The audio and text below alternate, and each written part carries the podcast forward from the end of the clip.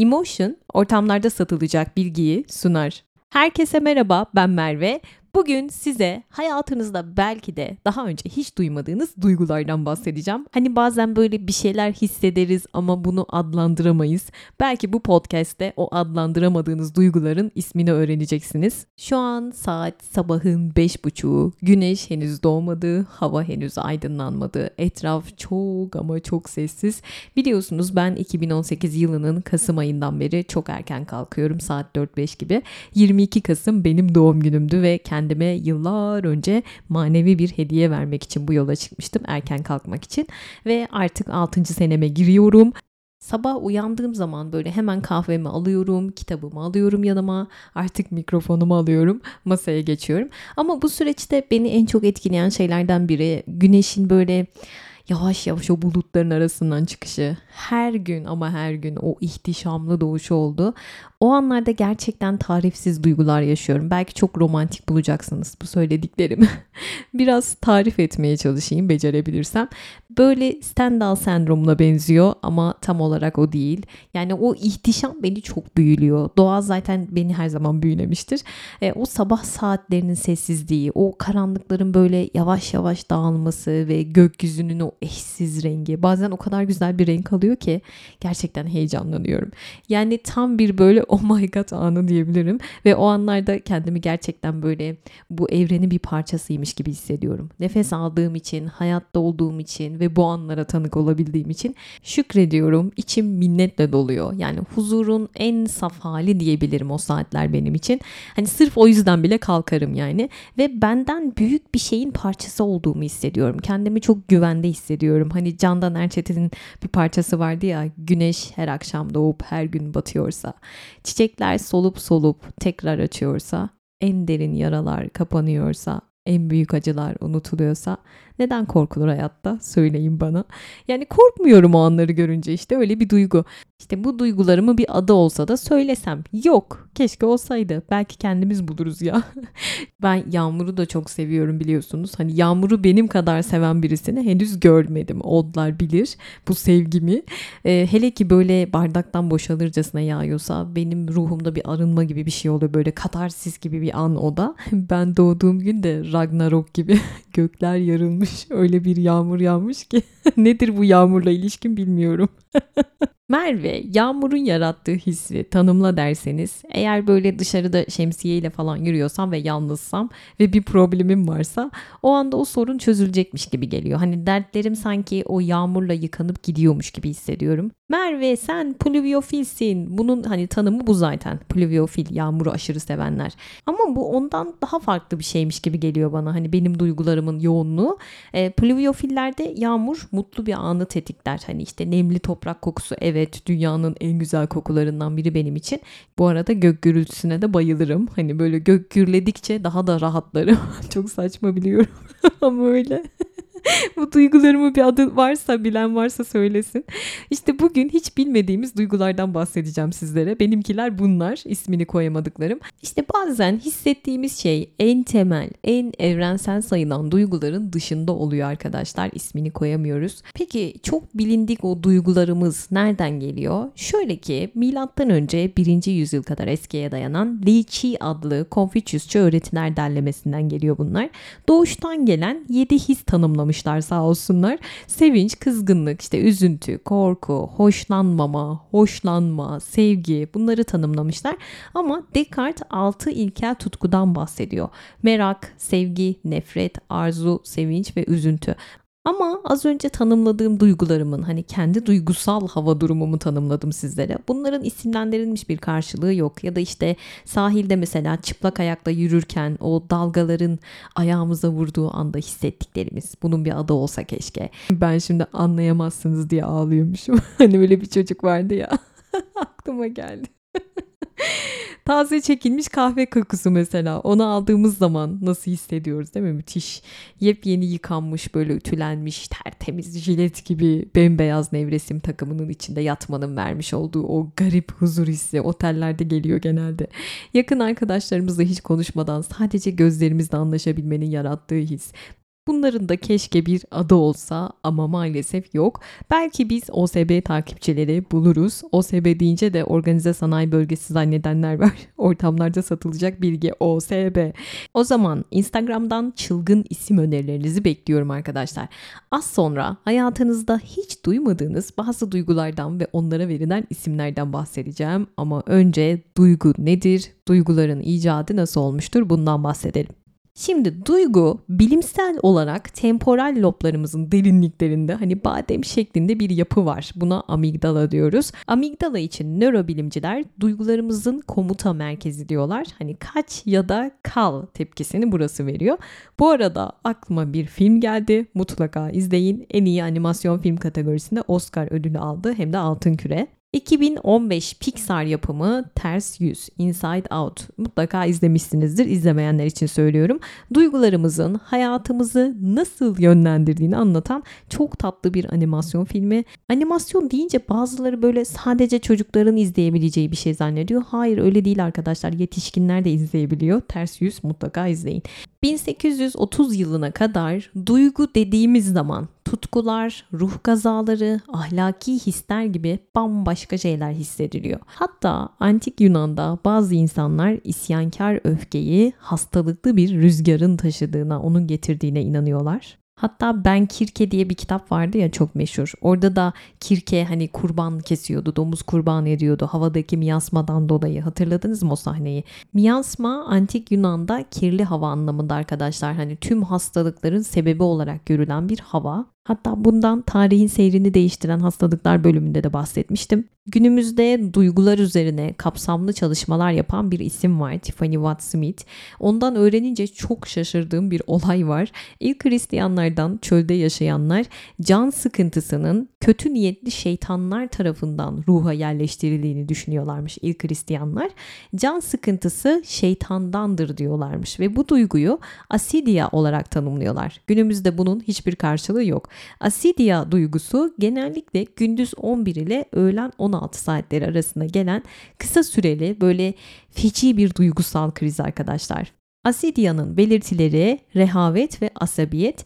Çöl rahibi John Cassian'a göre Asidia aklın pis bir karanlık yani şeytan tarafından ele geçirilmesi hissiymiş ve tabii ki vücudu da etkiliyor. Bir ağırlık çökmesi, güçsüz, dermansız dizler, eklemlerde gevşeklik, hummalı bir baş bunlar belirtileri ve tabii ki o zamanlar bunun çöl sıcağından olduğunu anlayamamışlar. O yüzden çöllerdeki mağaralara çekiliyor ediyorlar, çadırlarda dualar ediyorlar ki hani birbirlerinden uzak kalmaya çalışıyorlar. 11 ila 4 arası yalnız yaşıyorlar bu aralıkta. Çünkü Asidia'nın etkisinde kalan bazı keşişler saldırganlaşıyor, diğerleriyle kavga etmeye çalışıyor ve bazıları Hristiyanlığı seçtiği için yani böyle çilekeş bir hayata çekildikleri için, çöl hayatında yaşadıkları için pişman oluyorlar o süreçte. İskenderiye ya da Konstantinopolis'e İstanbul'a geri dönmek isteyebiliyorlarmış. Bazıları hücrelerinde yere yığılıyor, saatlerce ağlıyor. Bazıları kendi kendilerini çöle vuruyor, hayatına son vermek isteyebiliyor Asidia'nın etkisiyle. Asidia duygusu bu dönemde yaşayan keşişler için gördüğünüz gibi oldukça tehlikeli bir duygu ve e, dini bir tehdit oluşturuyor. Şeytani bir düşünce olduğu düşünülüyor çünkü. Çöl rahibeleri ve keşişleri Asidia'nın etrafta dolaşıp insanları hasta eden şeytanın öğle vakti iblisleri tarafından gönderildiğini düşünüyorlar öğle vakti iblisleri sevdim bunu. Yani yakıcı güneşi hiç sevmem. Bana da bir ağırlık gelir böyle bir rehavet çöker. Hiç çalışasım gelmez. O güneşlerde elim ayağım kalkmaz. Tembellik yapmak isterim. Özellikle de Ağustos ayında çok tembelleşirim. Yani böyle yatmak, yuvarlanmak isterim. Bilmiyorum size de oluyor mu? Ya da kendimi böyle full eğlenceye vurasım gelir. Ağustos böceği misali. Ama ben o hikayedeki karıncayım maalesef. Yani bir şeyler üretemezsem o keşişler gibi asidiya tutkusuna kapılabilirim. Bu duyguyu, Asidya'yı güneşe kurşun sıkan Adanalılara ithaf ediyorum. Buradan kullanın bunu. Bu duygu sizin hakkınız. Bu arada bu işte duygularımızı falan sadece biz insanlara has zannediyorsanız hayır 15. ve 16. yüzyılda tutkular sadece biz insanlara has görülmüyor. Palmiyelerin de aşık olup birbirlerini özleyebildiğini düşünüyorlar. Hatta kedilerin melankolik olabileceğini düşünüyorlarmış 15. ve 16. yüzyılda. Kedilerden her şeyi beklerim olabilirler yani. Antik Yunan'da Hipokrat'la başlayıp Orta Çağ'da İslam dünyası üzerinden yayılan ve Rönesans döneminde saray doktorlarının geliştirdiği bir şey var. Daha önce bundan bahsetmiştim. Humoral patoloji arkadaşlar. Muhtemelen İbn Sina bölümünde değinmiştik buna. Bu kurama göre her insanda dört temel maddenin kurduğu bir denge var demiştik. Kan, sarı safra, kara safra ve balgam. Bu sıvıların insanın karakterini ve ruh halini belirlediğine inanıyorlar. Damarlarında daha fazla kanı olan insanların daha çabuk öfkelendiğini düşünüyorlar ama aynı zamanda bu insanların fazla kanı olan insanların cesur olduğunu da söylüyorlar. Fazla balgamsa insanı sakin ama oldukça kasvetli biri yapabiliyor böyle düşünüyorlar ve hekimlerin inancına göre güçlü tutkular ısı dolaşımımızı değiştirip salgılarımızı hareketlendiriyor ve dolayısıyla vücudumuzun dengesini bozabiliyor. Öfke mesela kanı kalpten uzuvlara çok hızlı gönderdiği için insanı saldırgan yapabiliyor. Hani ağır kanlı, sıcak kanlı, soğuk kanlı diyoruz ya ya da işte kanı kaynıyor diyoruz. Onlar bu zamanlardan kalma tabirler. Hala kullanıyoruz. Hatta humoral patolojide kan ikizler, boğa ve koç burcu nemli ve sıcak çocukluktur ve sıcak kanlılığı temsil ediyor. Ateş, başak, aslan ve yengeç, kuru ve sıcak, yaz ve gençlik anlamında öfkeli grup, toprak, terazi, akrep ve yay burcu, erişkinlik dönemini temsil ediyor. Kuru ve soğuk ve içine kapanık. Su ise balık, oğlak ve kova, soğukkanlı, nemli ve soğuk, ihtiyarlık dönemini temsil ediyor. Gördüğünüz gibi klasik astrolojideki elementlerden farklı bu burçlar. Beni dinleyen astrologlar şu an eminim kriz geçiriyorlar. Hayır o element onun değil. Duygu kavramının modern algısının kökleri 17. yüzyılın ortalarında deneysel bilimin doğuşuna dayanıyor arkadaşlar. Şöyle oluyor. Londralı bir anatomi uzmanı var Thomas Wills isimli. Bu adam asılan suçluların kadavralarını açıp inceliyor ve görüyor ki olayların o içimizdeki garip sıvılarla pek bir alakası yok duygularımızın. Beynimizle alakası olduğunu ileri sürüyor ve ondan 100 yıl kadar sonra da hayvanlarda refleksleri inceleyen fizyologlar da bedenlerin korkuyla, heyecanla titremesinin ruhani bir şeye gereksinim duymadan tamamen mekanik bir süreç olduğunu ortaya atıyorlar. 19. yüzyılın başına geldik. Filozof Thomas Brown artık bedenin yeni algısı için yeni yeni sözcükler gerektiğini öne sürüyor ve emotion yani duygu kelimesini öneriyor. Fransızca emotion, emosyon sözcüğünden geliyor. Emotion genel olarak işte ağacın sallanmasından tutun yanaklarımızın kızarmasına kadar bedenlerin ve nesnelerin tüm hareketlerini betimleyen bir şey aslında. Yepyeni bir sözcük ve bu sözcüğün icadıyla hisler dünyamıza yeni bir yaklaşım geliyor emotion'la beraber. Deney ve anatomik araştırmalara odaklanan bu yaklaşım akan gözyaşlarımız gibi böyle dışarıdan gözlemlenebilir tepkilerimizi içeriyor. Terlememiz gibi mesela. Gerçi şimdi olsa terlememizi dışarıdan gözlemleyemezler. Çünkü Emotion'ın deodorantları, rolonları sayesinde artık spor yaparken bile terlemekten hiç korkmuyoruz. Terlediğimiz zaman biliyorsunuz ki toksinlerimizi atıyoruz, arınıyoruz, tazeleniyoruz. O yüzden terlemek asla engellenmemeli. Emotion da tam olarak bunu yapıyor. Terlemeyi engellemiyor. Peki ama nasıl? Emotion Detox deodorant serisi doğal antioksidan etkisine sahip arkadaşlar. Alüminyum, paraben ve silikon içermiyor. Dolayısıyla gözeneklerimizi tıkamıyor. Doğal terleme dengesini etkilemeden ter kokusunu engelliyor. Ve ortamlarda satılacak bir bilgi Türkiye'nin ilk vegan formüle sahip kadın deodorantı serisi Emotion. Merve ben deodorant değil rolon seviyorum diyorsanız yenilenen Emotion rolonda alüminyum içermiyor aynı şekilde gözenekleri tıkamıyor ve %97 doğal içerikli bir formüle sahip. Ayrıca çevre dostu, geri dönüştürülebilir bir ambalaja sahip, pudrasız, kıyafetlerinizde asla iz bırakmıyor ve sürdüğünüz zaman gün boyu kendinizi böyle mis gibi ferahlamış ve tazelenmiş hissettiriyor. Deneyen 10 kadından 9'u Emotion öneriyor. Düşüncelerimizin etkisi o kadar güçlü olabiliyor ki bazen en doğal olduğunu düşündüğümüz biyolojik tepkileri bile şekillendirebiliyoruz. O yüzden terleme düşüncesi ve terlemekten sakın korkmayın. Herkes terler, bir Emotion yeter. Açıklamalardaki linkten siz de hemen Emotion deodorant ve roll-on serisini inceleyebilirsiniz. Peki Darwin'in duyguları ciddi ve bilimsel anlamda dikkate değer gördüğünü, bununla ilgili bir takım araştırmalar, anketler yaptığını biliyor muydunuz? 1872'de bu bulgularını İnsan ve Hayvanlarda Beden Dili adlı kitabında yayımlamasıyla duygular çok daha önem kazanıyor. Duygularımızın sabit tepkiler olmadığını, milyonlarca yıldır devam eden evrim süreçlerinin bir sonucu olduğunu iddia etti Darwin. Ve sonra tarih sahnesine Freud çıktı. Freud duyguların bastırılabilen ya da birikip dışa vurulabilen şeyler olduğunu söyledi. Bunları onun sayesinde düşünmeye başladık. Bazı duygularımızın zihnimizin en derinliklerinde saklandığını ve rüyalarımızda açığa çıktığını hatta fiziksel semptomlara yol açtığını öğrendik. Duygu araştırmacısı Tiffany Watt 154 duygudan bahsediyor. Hepsini bir podcast'te tabii ki sığdıramam. O yüzden en çok ilgimi çekenleri anlatacağım. Bugün bile duygular konusunda iki etkili fikir var. Genel olarak toplayacak olursak. Duygular aslında fiziksel tepkilerimizin evrim geçirmiş halidir ve bilinç dışımızın oyunlarından etkilenmeye de çok açıktır. Şimdi daha önce hiç duymadığım bir duygudan bahsedeyim. Bu Papua Yeni Gineli Beyning halkına ait bir duygu. Avumbuk duygusu yani onlar tanımlamış bunu.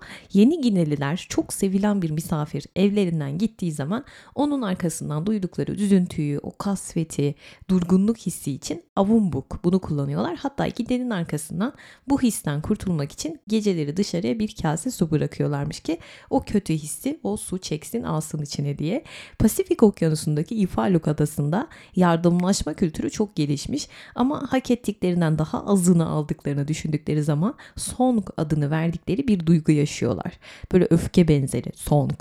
Hak edilenden azını aldığını düşünenlerin hissettiği öfkeye song diyorlarmış. Peruluların Machianga dilinde endişe sözcüğüne tam olarak karşılık gelen hiçbir ifade yokmuş. Hindistan'da Abhiman diye bir duygu tanımlaması var. Milattan önce 1500'lerde yazılmış en eski dini metinlerden olan Sanskrit Vedalarda geçiyor bu duygu. Halen tüm Hindistan'da biliniyor. Abhiman'ın esas anlamı şu. insanın kendisine olan saygısı demek ama daha derin bir anlamı var. O da şu. Sevdiğiniz biri sizi kırdığı zaman hani hiç beklemiyorsunuz ya ondan. Hiç beklemediğiniz birinden yara aldığınız zaman ki o acı ve kızgınlık hissi yaralanan onur, kırılan haysiyet ve kindar bir tavır alabiliyorsunuz karşı tarafa. Kıssasa kısas buna dönebiliyor. Çok acı verici bir duygu abiman. E, katı bir kırgınlık, büyük bir gurura da sebep olabiliyor. Çünkü sevdiğiniz tarafından yaralanmışsınız. Japonya'da amae diye bir şey var arkadaşlar. Böyle bir duygu tanımı çok hoşuma gitti bu. Sevdiğiniz kişinin kucağına sığınıp sevilme, avutulma isteği. Amae. Çok çalıştığınız zaman kendinize biraz amae gösterin diyorlar. Yani kendi sırtını sıvazlamak gibi düşünebilirsiniz.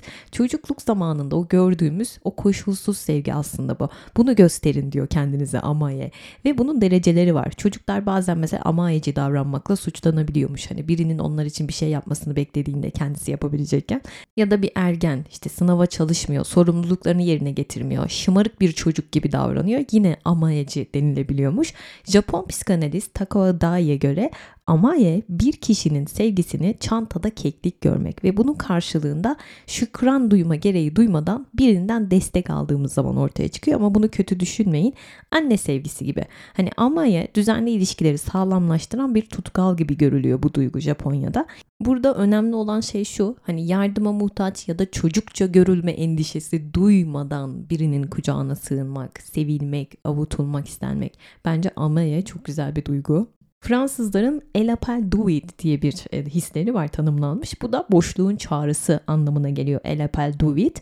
Duygularımızın yarattığı mantıksız dürtülerle yanlış yollara sürüklenmek. Mesela bir uçurumun kenarında yürüyorsunuz. Hiç öyle bir niyetiniz olmadığı halde ya acaba aşağı atlasam ne olur?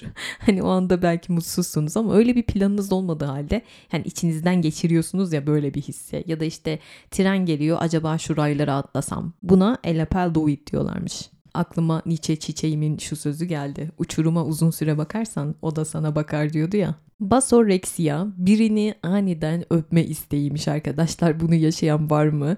E, Dolce Far Niente hiçbir şey yapmamanın vermiş olduğu zevk. Gerçekten bu aralar en çok ihtiyacım olan duygu tanımı bu. Dolce Far Niente. Bazen Oblomov olmak istiyorum ya da Katip Bartley olmak istiyorum ama olamıyorum maalesef.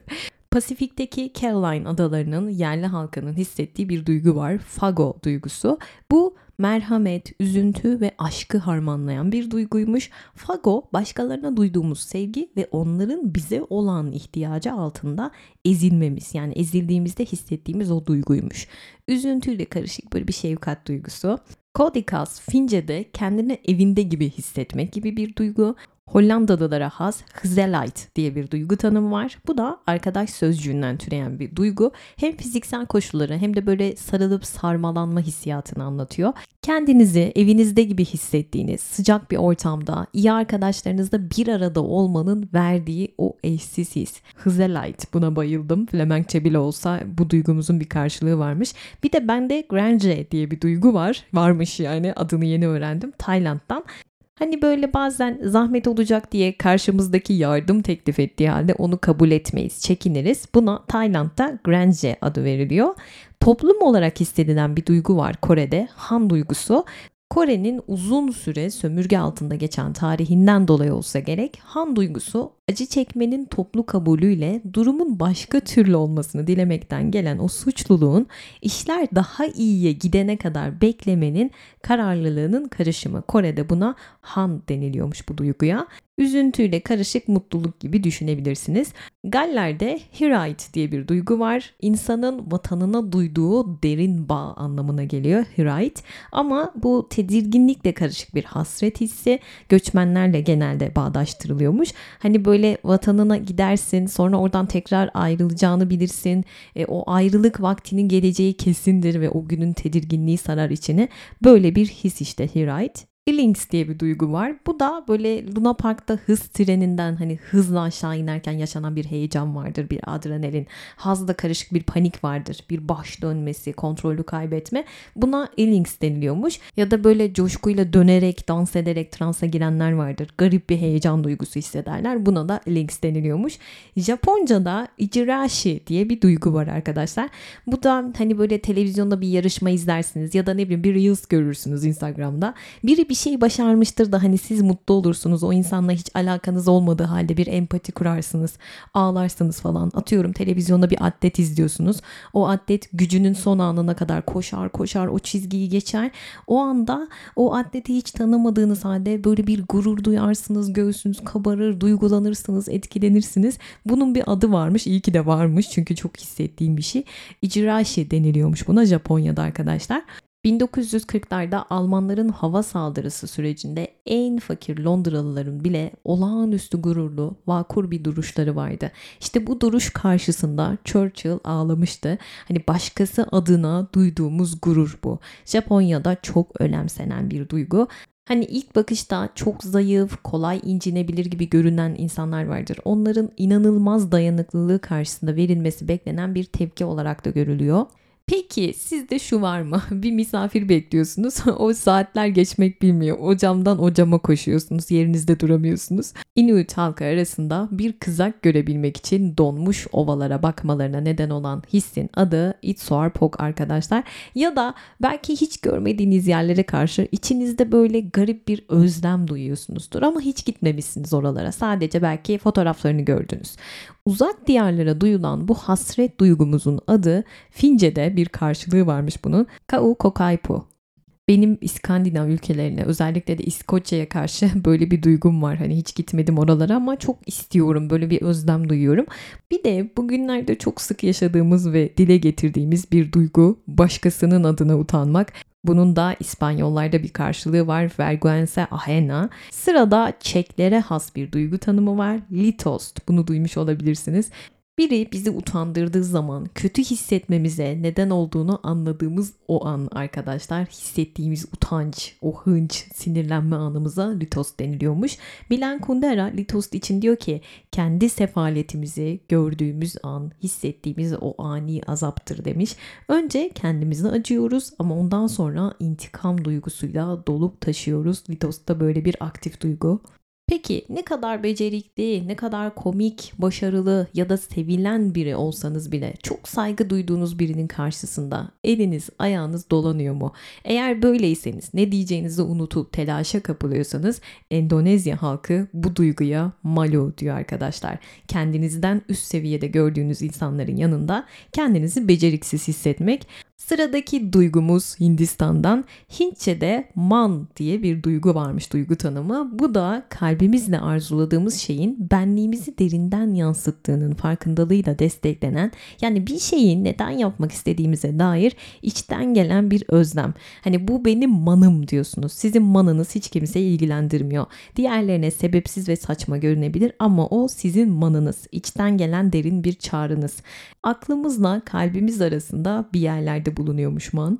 Sabahları uyandığınız zaman eğer keyifsizseniz, üstünüzde böyle sebepsiz bir gerginlik ve hüzün varsa, sabah hüznü varsa hani bizim sol yanımdan kalktık dediğimiz olay ama buna matutolip deniliyormuş sabah hüznü anlamında. Bir de monono aver diye bir şey var. Hayatın faniliği hissi Japonca'da. Hayatın tüm zevklerinin bir gün nihayetleneceğini bilip iç çekmek anlamında. Geçici güzellik karşısında duyulan efkar.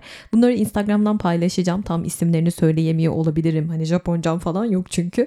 Merve ben bir ebeveynim. Hani bize özel bir duygu var mı diyorsanız eğer var. Adı nakis. Anne babaların çocuklarıyla gururlanması anlamında nakis. Onların başarılarından alınan keyif ve tatmin anlamında. Saudate diye bir duygu var. Bu da geride kalanların geçmişe bakarak sevdiklerinin geri dönmesini bekleyerek geçirdikleri zamanda hissettikleri duygu. Saudate. Uzaktaki sevdiklerinize karşı eğer içinizde bir sızı var varsa, geçmişin mutluluğunu düşünüp duruyorsanız, melankolik bir özlem içerisindeyseniz, hani bir özlem var ama muğlak, bir vazgeçiş de var ortada ama geçmişin sevinçleri de unutulmamış. Sıradaki duygumuzun adı Schadenfreude. Bu da bir başkasının başına gelen talihsizliklerden zevk almak, keyiflenmek. Mesela karda yürüyorsunuz. Yanınızda bir arkadaşınız var. Arkadaşınız da ayağa kaydı düştü. Bir anda gülme krizine giriyorsanız bu işte Schadenfreude.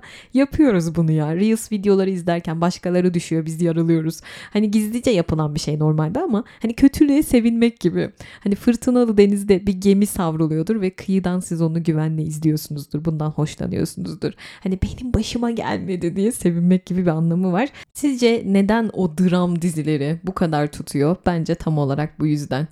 Peki hiç böyle kendinizden aşağı gördüğünüz biri tarafından önemsenmediğinizi ve hafife alındığınızı hissettiniz mi, öfkelendiniz mi? Bu duygunuzun da bir adı var. Teknostresmiş bunun adı. Ve son olarak Torschlusspanik diye bir duygu var. Almanların tanımlamış olduğu bir duygu. Bu da böyle işte son teslim tarihi yaklaşan bir şey vardır. Çok az bir zaman kalmıştır ve bunu fark ettiğiniz anda yaptığınız panik. Hani kapı kapanıyor, acele et paniği. Yetişmek için koşturduğunuz şeylerin paniği. Böyle ensenizde bir karıncalanma olur. iki ayağınız bir papuca girer. Kafanız karışır. Kanter içinde kalırsınız. Hani bu duyguları yaşarken. Ama ne diyorduk? Herkes derler bir emotion yeter. Emotion ortamlarda satılacak bilgiyi sundu. Bu cumartesi yeniden görüşmek üzere. Sakın kaçırmayın. Cumartesi günkü bölümü harika bir bölüm geliyor. Kendinize iyi bakın. En güzel duygularla kalın. Hoşçakalın.